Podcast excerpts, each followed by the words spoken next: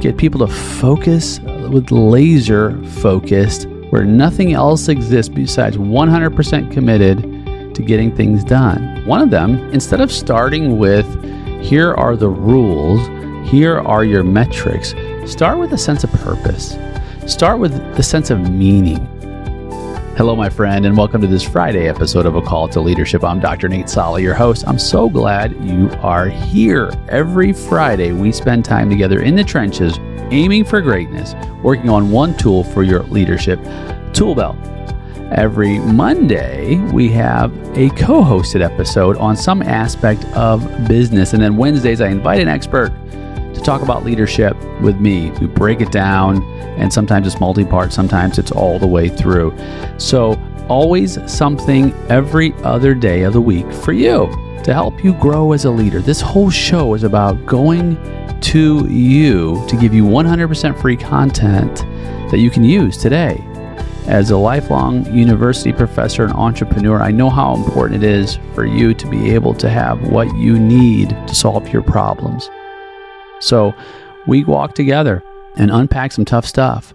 In fact, this series is a tough series that so many people face working in teams. We called it Epic Fails in Teams. It's not, of course, just about the fails, it's about the wins too. And if you haven't listened to the first episodes of this. It starts with episode 87 and starts with a foundation of different types of leadership that are responsible for creating effective teams. And then we go right into trust. And then we talk about a very important aspect of leadership, which is emotional maturity.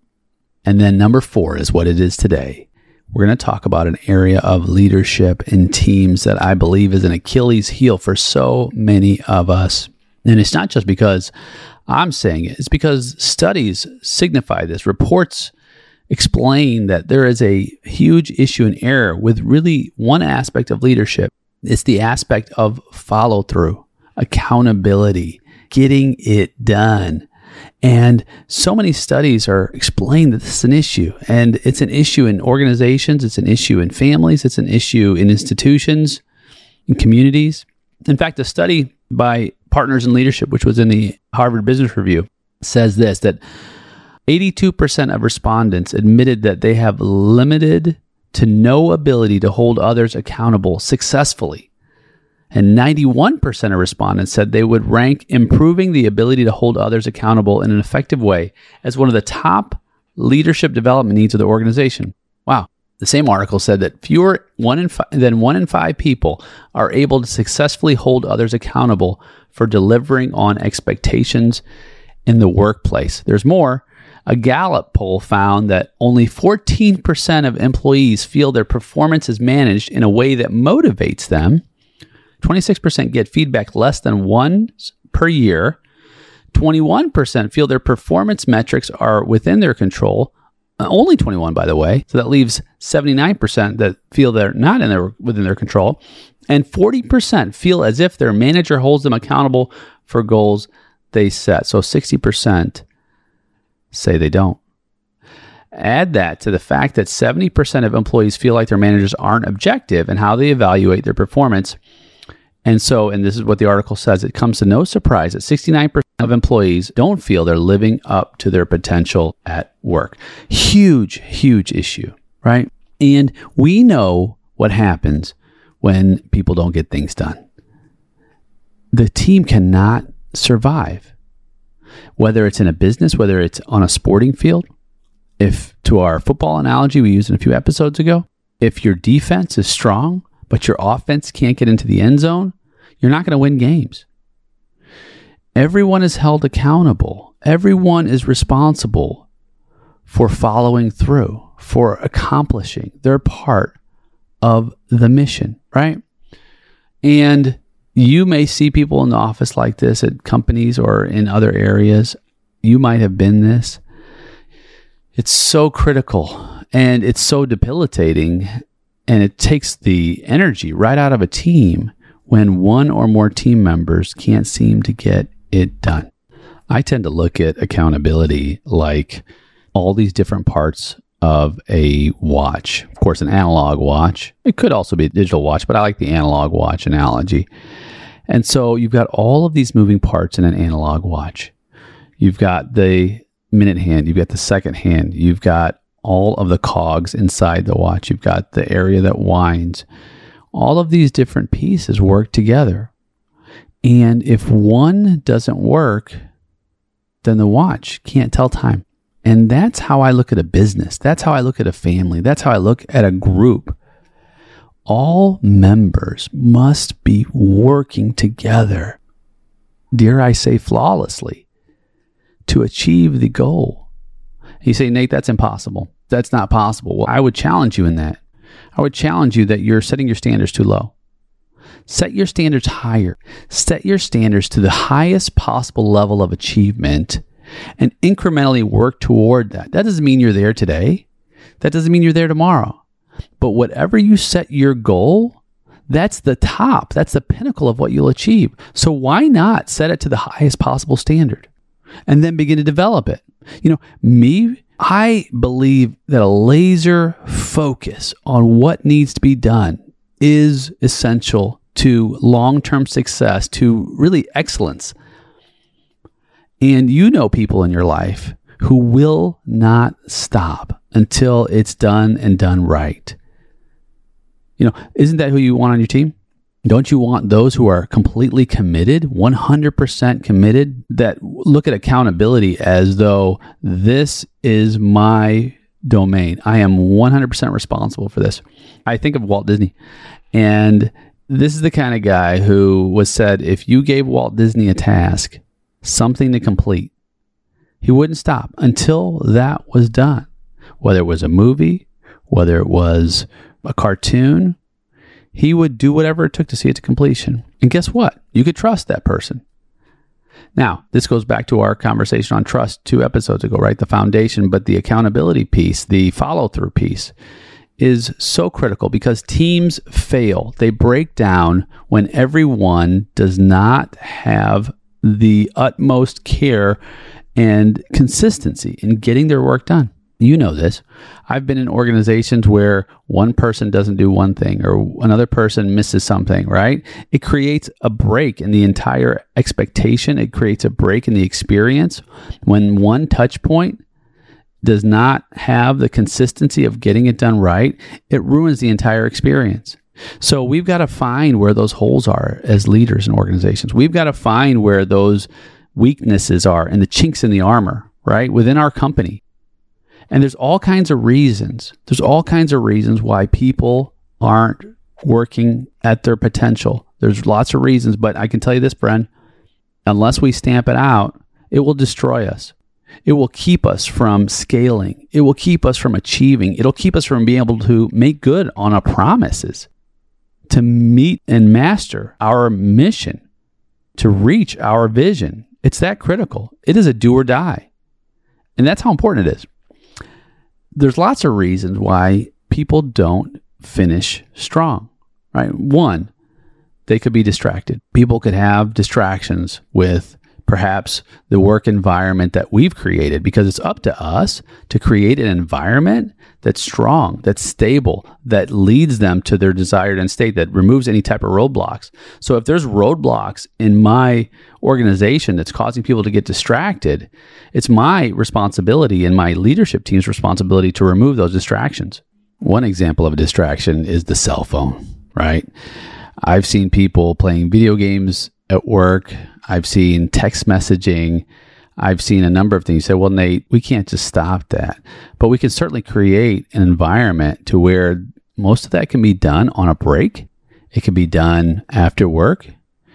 And when we set the example that this is time that belongs to the company and to honor that so that we can get our work done. Another distraction is the conversation with coworkers, right? The coffee table or what do you call it? The uh, water cooler conversations, right? We can reduce and eliminate those conversations. You say, Nate, those are conversations are important.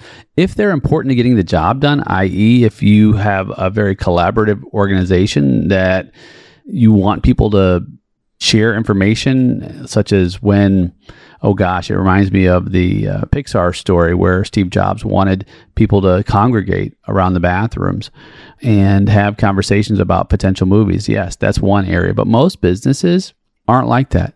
So people spend a lot of time talking. In fact, I found when the most productive I've been at work is when everyone's gone and it's quiet and I can get my work done. Not that that's the only time, but that's certainly a distraction. So creating not, and I don't want to even call these policies, but creating an environment, values that honor people's time. You know, if you're busy, schedule something with a coworker so you can have a conversation and don't just barge in. Give them courtesy. And if they're in the middle of something, and I've been guilty of this, I know I'll go into someone's office, they'll be working on something, and I'll inter- interrupt them and I'll break their focus so I've been getting better at just waiting. And if they're busy with something, hey, when you're finished with that project, I've got, I'd like to talk to you. All right. Or even just send an email and let them know, hey, I'd like to talk to you when you're ready, when you're not busy. Right. Because we break that focus, then they have to go back and start over, or sometimes they don't finish it. I've had that in a situation before where people didn't finish what they started because they were interrupted. They were distracted. So it takes a lot of discipline on both parts. It takes a lot of discipline on my part as a leader, someone explaining that. Don't just go and do that. And it takes a lot of discipline on the individual. Sometimes you got to say, hey, look, I'm tied up right now. I can't talk to you right this moment unless it's urgent. And it rarely is urgent, truly urgent. And I can talk with you at 245 when I'm finished with this work, whatever the case looks like. Another issue, another reason for a lack of follow through or or responsibility to be held accountable is overcommitment. Sometimes we are over so overcommitted. I used to be the yes man. You can ask me to do anything and I would say yes. This got so so bad that I was pulled in so many directions and I was finding that the commitments I'd made, I couldn't hope to be held or meet the accountability that I committed to because my priorities, I couldn't even figure out my priorities were. They were all mismanaged and shuffled around. I don't know if that's ever been you, to where you just continue to say yes to too much. Perhaps yes to too many projects, yes to too many obligations. And it's time to say no. In fact, it's been said that just saying no can be so liberating. And sometimes it's the very first no that is the most difficult. But once you say the very first no, especially if you're like me, where you just commit and say yes to too many responsibilities, and then you can't manage the ones that you've overcommitted to, start saying no. This happened to me when I was really focusing on next steps after I'd finished all my doctoral work and I was ready to embark on some new projects. And I was invited to become a member, uh, a board member of a foundation that I was really passionate about, but it wasn't in my vision. And it was really, really difficult because this group, I perceived they needed me, but I did not have the bandwidth or the desire truly to focus on that based on what my vision said and the direction I was going. And it was so difficult to muster it, but I got it out. I just said, I'm not going to be able to commit to this group right now. Perhaps in the future, let's have a conversation in six months. Let's have a conversation in 12 months. Let's see if anything's changed. Man, I felt the weight off my shoulders. I felt so much better because then I could be held accountable to finish what I started for those areas that I committed to. Now, you might find what are some of the questions people ask about accountability? Why is one of the reasons people have issues with accountability is that they sometimes they don't understand the role. Sometimes they don't know how to do it, so they can't ever be held accountable to finish it strong, finish it right. Sometimes they just don't care they don't like the job. They don't want the job. They don't want the role. So they can also not finish strong. Sometimes they just don't have the capacity. You know, it's different than not understanding it. You can not understand it, make mistakes, and learn over time.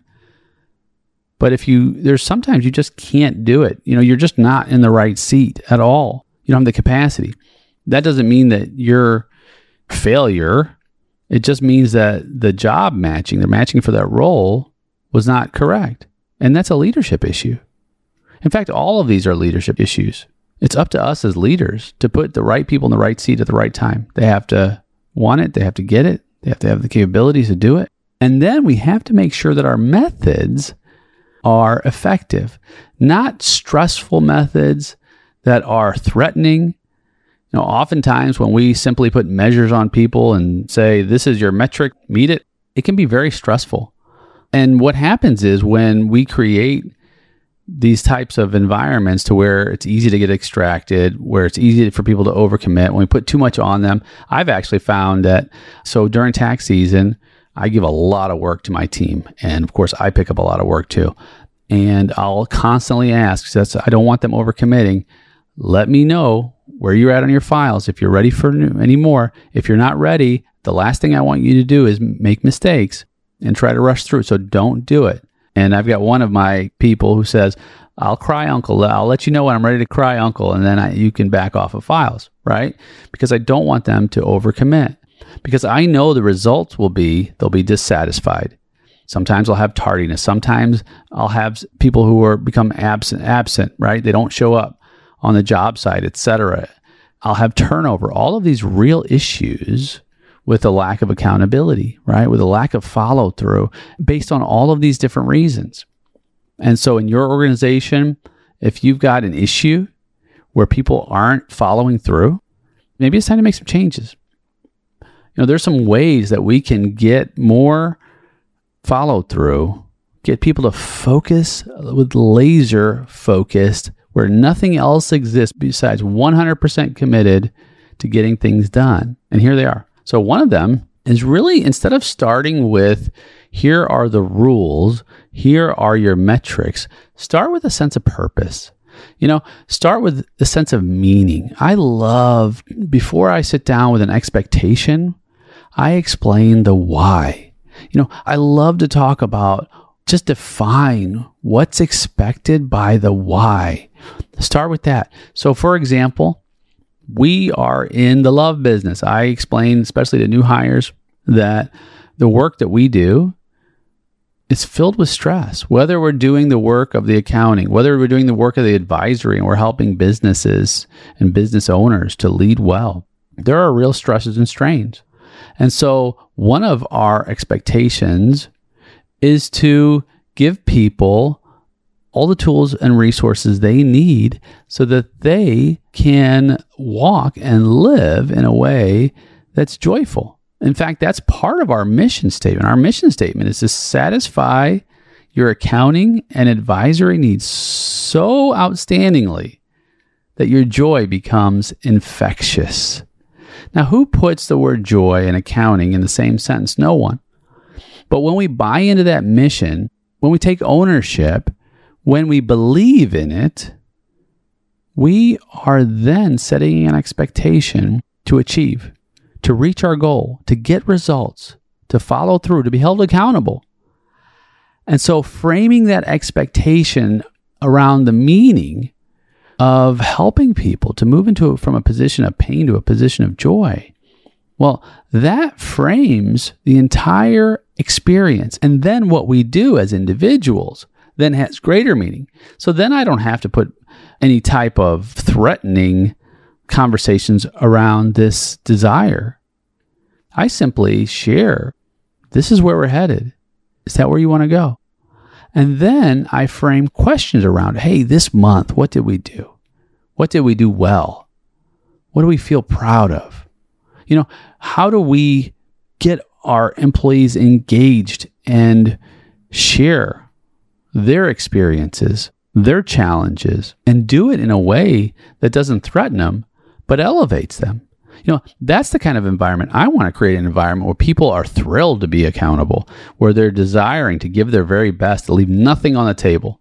But they won't do that unless I first demonstrate it as a leader, and then I expect it from my people. We've got to first demonstrate it, friend, as a leader. Give your very best to them They won't give you their very best until you demonstrate it, you model it. And when we do that, then we ask for it. And I need the very best from you too. And I know you have amazing talent, amazing ability. You wouldn't be on this team if you didn't. And we're going to count on each other. We're going to lock arm in arm so that we can get that win. And we're going to celebrate it. Now that's exciting. And it's attractive. You know, when we ask questions that spur people to give their very best, that, my friend, is so attractive. In fact, after every tax season, we have a party and I asked the question, you know, who who did we love most this season? Who did we love most? What does that mean? Who was our most difficult client? Of course, right? Because we're in the love business. And so my philosophy is there's always going to be someone that's going to need more love than anyone else this season. And we'll remember that person. But see, when I create that expectation, it creates clarity. And we can have that as a memory that's measurable. Because when people share their stories, because they're they want to tell their stories, especially when they achieve something, then that reminds them number 1, I've laid it out that there's going to be someone who's going to be really difficult to love. It always is the case when you're dealing with public service. There's just people who are easier to love than others, and there's people who are more difficult to love. If you work in public service, you know this. You might be the person who's easier to love. You might be the person who's more difficult to love. I know I've been difficult and easy to love in different contexts, especially how, the way I feel at times. You know, sometimes I've I haven't felt like I should be the best customer, and I haven't been the best customer. And sometimes I've been a happy customer, right? There's a lot of different factors that go into that. But when I build my team up in such a way that they're held accountable for loving people, especially those who are unlovable, that expectation creates an incentive to share who is the most unlovable that we loved. Does that make sense? So that attractiveness is amazing. Now, that doesn't mean that people don't mess up. That doesn't mean that people don't miss it, right? Sometimes somebody will come in and say, I could not love that person like I needed to love that person. I blew it. That's okay. Let's fix it. Let's figure out a way. Friend, let's we don't we want to stop shaming. We want to stop shame and prop empathy. You know, sometimes you know these, these are human beings. These aren't figures on a spreadsheet. These are just people. And uh you know, sometimes it's, it's okay to ask, "Hey, how'd it go? You know, what went wrong?" and ask you can just ask those questions. How can we make it right next time? Have a brainstorming session. What that does is it, it disarms people from feeling like they're going to be punished for missing the mark. Now sometimes people do sabotage on purpose. Sometimes people aren't giving their all. That's a whole different conversation. We're talking about when someone simply just couldn't get there whatever it might look like whether it was a deadline whether it was some kind of a an expectation that wasn't met sometimes people miss it. And if it's the exception rather than the norm, then have the conversation around how you can make it better. If it's the norm rather than the exception, have a conversation about what type of resources have not been provided for this expectation to be met. Perhaps it wasn't clear. Perhaps it wasn't measurable. Perhaps we didn't set a mutually agreed date and time, a completion deadline. Perhaps we didn't make clear why we wanted to do this. All of these questions are all about making that accountability, making that opportunity manifest to getting something done and getting it done right in the time frame that we agreed upon. What does that mean? It means we're connected. It means we're having conversations. It means we're not waiting 6 months till we have a report that measures your performance. It's too late. 6 months later? No way we squash it today. Have those conversations daily, weekly, and not from the perspective of, oh, I'm looking for something to fire you with. I'm looking for ways to help you to master your role, to engage, so that this team can function so well that we get into the end zone and we win that Super Bowl. All of those aspects are important, and we have to make the expectations for achievement fair. They have to be able to accomplish it. If we haven't made it fair, people have lost already. They'll check out, they'll burn out, they'll give up.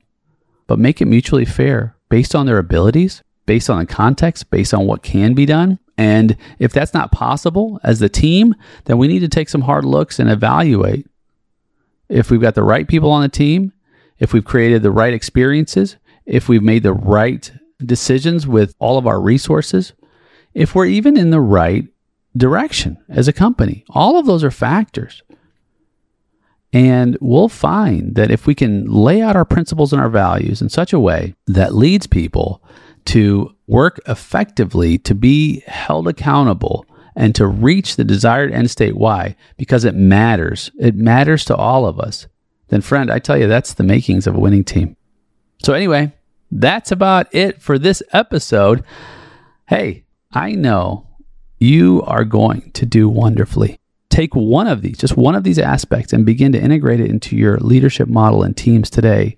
And you'll find that your team will begin to work in a way that you never thought possible. I'm glad you joined me today.